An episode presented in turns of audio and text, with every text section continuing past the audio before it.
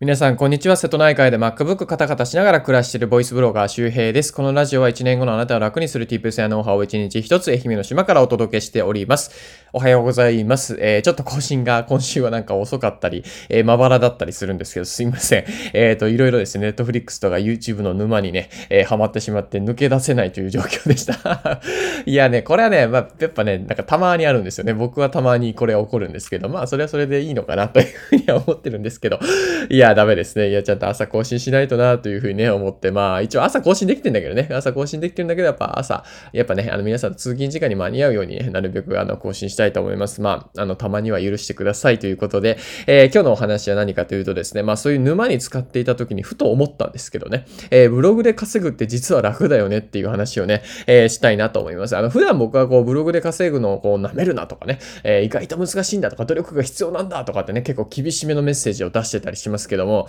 よくよく考えると結構楽だなっていうふうにね、思ったんですよ。で、それはなんでかっていうとですね、あの、まさにこれは YouTube 沼にはまったおかげで気づいたことなんですけど、あのね、あの、明石海峡とかさ、わかります？あの、兵庫県とは、の、あの、神戸と、えー、淡路島かな？を結んでる明石海峡をですね、長さで4キロぐらいある4キロをですね、橋で繋いでるわけですよ。うん。あと、あの、黒部ダムですね。黒部ダムを作るために、えー、黒部ダムをを作る素材とかね、あの、部材、えー、まあそういうコンクリートとかを、えー、運ぶために、えっ、ー、と、トンネルとか掘らないといけなかったらしいんですけど、えっ、と、そういった話を YouTube で見ていたときに、いや、これとブログ比べたら絶対ブログの方が楽だなと思ったんですよ。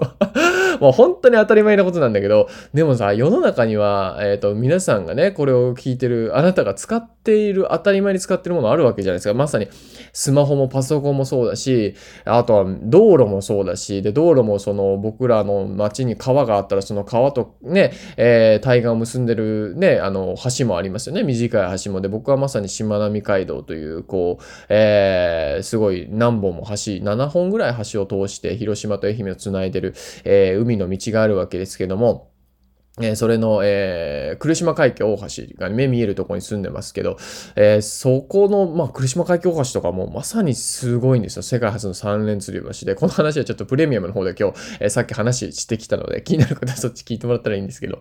いやでもね、ほんとね、すごくないですか？いや、原宿とかさ、新宿とかのビルもそうですよ。ニューヨークのエンパイアステートビル。エンパイアステートビル、もうすぐ100年ですからね。確か2000、ん？あ、違う違う、1920年か30年あたり、30年ぐらいだったかな？えー、に建てられてるので、あれ100年前に作ってるんですよ。大正かな？ギリ昭和かな？ちょっとわかんないですけど。うん。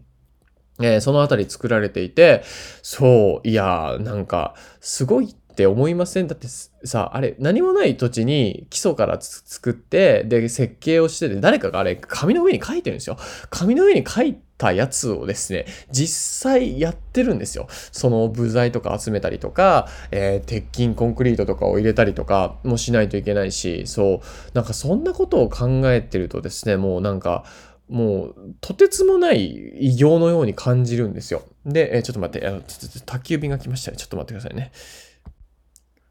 はい、えー、宅急便が届きましたけども、これの、ねえ、えー、まあ、宅急便、宅配便、もうすごいですよ。えっ、ー、と、昨日これ確かおかんが頼んだやつなんですよね。おかんがなんかあの、ワイヤレスチャージをしたいということで、あの、ベルキンかなワイヤレスチャージャー1500円ぐらいで買ったやつですけど、これ昨日の夕方じゃないかな注文したの。もう朝届きましたね。この仕組みもさ、まあ、考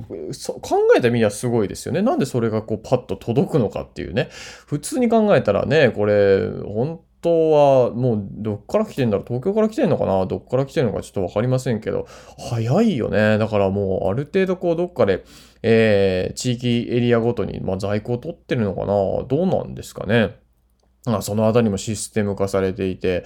ね、うん。で、この、まあ、そうだな、音声だって、誰かが仕組みを作ってくれてて、届くわけですね、インターネット上で。うん、だからこの、現実にあるその建造物、巨大建造物もそうだし、えー、僕らの身の回りにあるこの、なんだろう、こうインフラ関係もそうだし、あの、含めてそういうことを考えていくとですね、ブログで稼ぐっていうのはめちゃくちゃ楽だよなっていうふうに思うわけですよ。あの、それこそ黒部ダムのそのトンネルの採掘、トンネル掘ってる時はですね、なんかその、めちゃくちゃ水が出てくる、あの、なんかその地層にぶつかって、4度ぐらいの水がビャーって吹き出してきたらしいですね。で、それで工事が止まっちゃったらしいんですけど、で、その中もなんかこう、なんとか最初はね、掘ってたらしい。4度よ、4度の水。めちゃくちゃ寒い。その中、こう、ドリルとかね、手でこう、ガカガカガカやってたって考えると、まあ、ブログなんてさ、めちゃくちゃあったかいところ、快適なところで、ね、MacBook でも何でもいいですよ。カタカタカタカタしながらやればいい。だから、僕はね、なんかその、僕自身もこう、ブログで稼ぐのは難しいとか、メルマガめんどくさいとか、まあ、まさに今思ってますよ。なんか書くのめんどくさいって。でもさ、その、巨大建造物を作った人の努力に比べたら、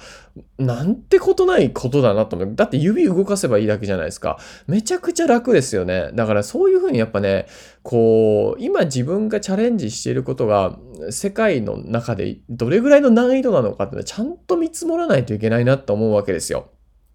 そう。まあ、まさに勉強ですよね。うん、だから、なんだろうな、こう、どうしても僕らってこう、自分を、うん、よく見ちゃうというか、えー、自分ってこう、すごい状況にあるってね、あの、思いがちなんですけど、確かにそうなのよ。あの、みんな、一人それ、一人一人それぞれ、えー、個性があって素晴らしいんだけども、やっぱりこう、悲劇のヒロインになってはいけないなって思うわけです。自分には難しいとか、こんな自分にはできないってね、思っちゃダメですよ。これは。うん、だってさ、僕、そういう人たちのおかげでダムがあって、で、ね、電力問題が解消されて、その黒部ダムはもともと関西電力だったかなが作ったやつですけど、資本金の3倍とかかなぐらいの金額を集めないといけないようなところからスタートして、その計画が頓挫したらもう会社ごと消えてしまう、倒産してしまうようなリスクを背負って作ったわけですよ。で、それはなぜかというと、やっぱ電力問題ですよね。すぐ、なんか電力がまあ全然行き渡ってなかったらしいね。1900、えー、1050年ぐらいですか、1950年ぐらいか戦後10年ぐらいのあたりでは電力が足りない、え電気が止まってしまう、えー、なんか要するに計画停電とかありましたよね。あの、僕も、あの、東日本日本大震災の後、山梨で大学生やってたんですけど、やっぱ計画停電でね、2、3回やっぱ計画停電になりましたね。ああいうのが昔は普通にあったらしいです。電力が足りないってね、いうことで。でも今こういうふうに、えー、普通にね、スイッチつけたらいつでも24時間電気が使えるっていうね、ような状態で、まあ僕らこういうふうにネットビジネスができたりとか、えー、皆さんはそのバッテリー充電のおかげでこういうふうに、えー、ね、あの音声がどこでも聞こえているわけです。聞けるわけじゃないですか。だからそういう仕組みを作ってる人の努力に比べたら使う側の努力というか、そこで何かメディアを作っていく努力は別に対して難しいことではないなっていうふうに思うわけですよ。まあもちろんそれは立場が違うからね、能力の違いがいろいろあるかもしれないけど、いや、4度の水が噴き出す中で僕はドリルを使えないよ。ね。うん。だから、そういう意味ではですね、YouTube 沼にはまって、まあそういうこう巨大建造物とかができるまでとかをこう映像でね、サクッと振り返るとですね、ああ、自分が今やってる、まあ例えば事業を作っていくとかっていうのは、まあ、普通に一般的に考えて難易度が低いなっていうふうに感じるわけですよ。だから皆さんもですね、これからやらないといけないこと、今皆さんが頑張ってることっていうのも、なんかいろいろ周りとこう俯瞰してね、確認してみるといいですよ。ほんとこんなブログで稼げなくてやん、悩んで病んでしまってる、えー、瞬間僕もありましたけど、ほんとバカらしいなと思います。うん、本当にバカらしい。いや、悩んでないで、ね、手動かすしかないよなっていうふうに思うわけですよね。うん、今だと口を動かすしかない っていうふうに思うのとね。まあ似てるかなっていうふうに思うんですけど、まあ、まあこれを聞いて、えー、るあなたはどういうふうに感じましたか？今やってることの難易度が下がりましたかね、うん、僕はなんかこれは、ある意味いい気づきだったなっていうふうに思うので、まあそうそう、なんか飛行機が飛ぶ仕組みもそうだし、新幹線とかあれ作れないよ。皆さん自分で作ろうと思ったら作れないでしょ？でも、ねえ、ねえ すごくないですか？それでも使ってるんですから僕らはね、当たり前のように仕組みがわからなくてもね。だからブログで稼ぐ仕組みがわからないとか言ってないでですね、新幹線も飛行機もあなた仕組み分かってないでしょと。仕組み分かってない使ってるんだから、スマホだって仕組み分かってないから使ってるじゃん。ブログだって一緒ですよ。仕組みがわからないとか逃げずにですね、あの、まあ、とにかくね、あの、もうやるべきことをやって手を動かしていくしかないなというふうに思いますね。というわけでぜひ、えー、参考にしてみてください。はい、えー、というわけで今日はですね、ブログで稼ぐって実は楽だよねっていう話をね、しておきました。あの、僕と同意見の人が多いんじゃないかなと思うんですけどね、どう、どう、どうですか？皆さんの感想をね、えー、お待ちしております。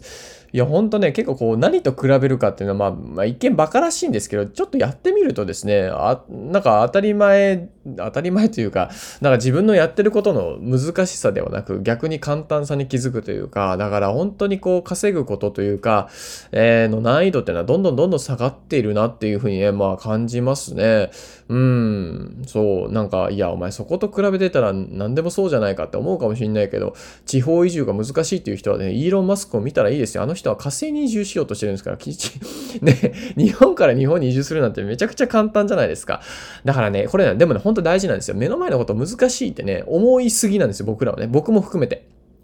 僕も含めてですけど、難しいって何で思ってるの？って、それは誰基準で難しいって思ってるのってことですよ。で、自分基準で難しいかどうかももちろん重要かもしれないんですけど、でもさ、一般的な難しさで考えたら僕はなんかサラリーマンとしてさ成功するよりもブログで稼ぐ方が楽だなって思いますね。ああ、だってサラリーマンならもう本当何十年通わないといけないのってね、20年、30年行かないといけないわけですし、まあベンチャーだったらちょっと違うかもしれないけども、うん。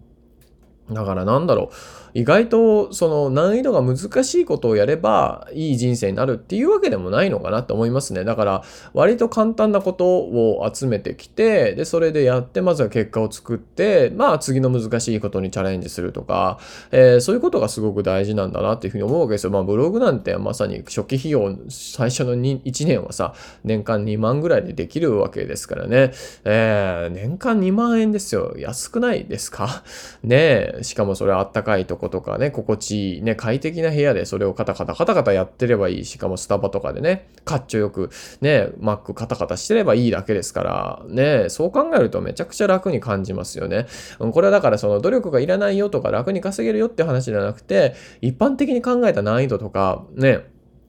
ね、難しさで考えると、まあ、比較的楽な方だと思いますね。うん、そっちに寄ってると思いますよ。うん。で、稼ぎ方なんか調べたら出てくるわけですから、ね、 Audible で稼ぐ方法なんか僕も無料記事書いてますからね。うん、それがあるのになぜかブログで稼ぐのは一部の人だとか、難しいんだとか、勝手に決め込んで、えー、それでこう、ね、自分には無理だって、ただレッテルを貼ってる。それ自分が自分で難しくしてるだけじゃないですかね。ね、明石会計を作ってみなさいよって言われれば、いや、それだったらブログ書きますね。明石会計を作るのとブログどっちがいいですか？ブログですよ、どう考えたってね。まあもう明石会館あるから作れないし、現実的ではないけども、でもそういうふうにこうね、なんか SF じゃないけども、ちょっとこう、頭のネジをぶっ放す考え方をしてみるのもいいかなと思います。やっぱシンプルにしとかないといけない。と思いますね。なんか、いや、でもブログで稼ぐアフィリエイトって意味がわからないし、とか、IP アドレス何とかね、まああんま関係ないけどね、ネームサーバーって何とかね、ドメインってサーバーって何とかね、やっぱそう、なんかこう自分が聞き慣れない言葉があるから難しいとかじゃなくて、それを理解しようとすることが大切ですよね。しかもそんなのは、ね、ネットでカタカタ調べりゃ、スマホでカタカタ調べりゃね、出てくるわけですから、ねえ、本当になんか思いますよ。その地下30メートルとかでね、トンネル掘らなくていいわけですからね。だいぶ楽かなというふうに思います。はい。えー、という、なんか今日はよくわからない、なんだ、その難易度をうまく調整しましょうという話ですかね。で、えー、今日の合わせてきては紹介しておきたいと思います。今日の合わせてきては読まれないブログ5つの共通点ということで、まあ、とはいえ、とはいえ、読まれないブログっていうのもね、実際存在してますので、実際のテクニック的なところで言うと、まあ、あの、こういう読まれないブログには5つの共通点があるから、それをね、ちゃんとこう、こういうふうにすると読まれるようになるよという話をしてますので、これからブログにチャレンジするというか、今やっててうまくいかないなっていう人はぜひ、聞いてみてください。で、あと、僕、無料メルマガを1年間の無料メール講座もやってますので、これも登録するだけです。難易度はめちゃくちゃ楽ですね。楽。もう登録するだけ、ポチるだけですからね。しかも無料だということなので、えー、1年後の自分を楽にするメルマガという本もやっております。登録で3つプレゼントがもらえますので、えー、登録と同時にもらえますので、サクッともらってみてください。そしてメールがもういらないよって方は、前、あの、すぐに配信解除もできますので、えー、まあ、ぜひですね、これ1つ目のリンクに、え1年後の自分を楽にするメルマガの登録リンクを入れておりますので、よかったらそちらもチェックしてみてください。合わせてきた読まれないブログ5つの共通点でございます。はい、えー、ということで、まあ一応なんとか朝に更新ができましたね。えー、なるべく明日以降は、えー、4時半、4時半にね、更新できたらやっぱ気持ちいいですね。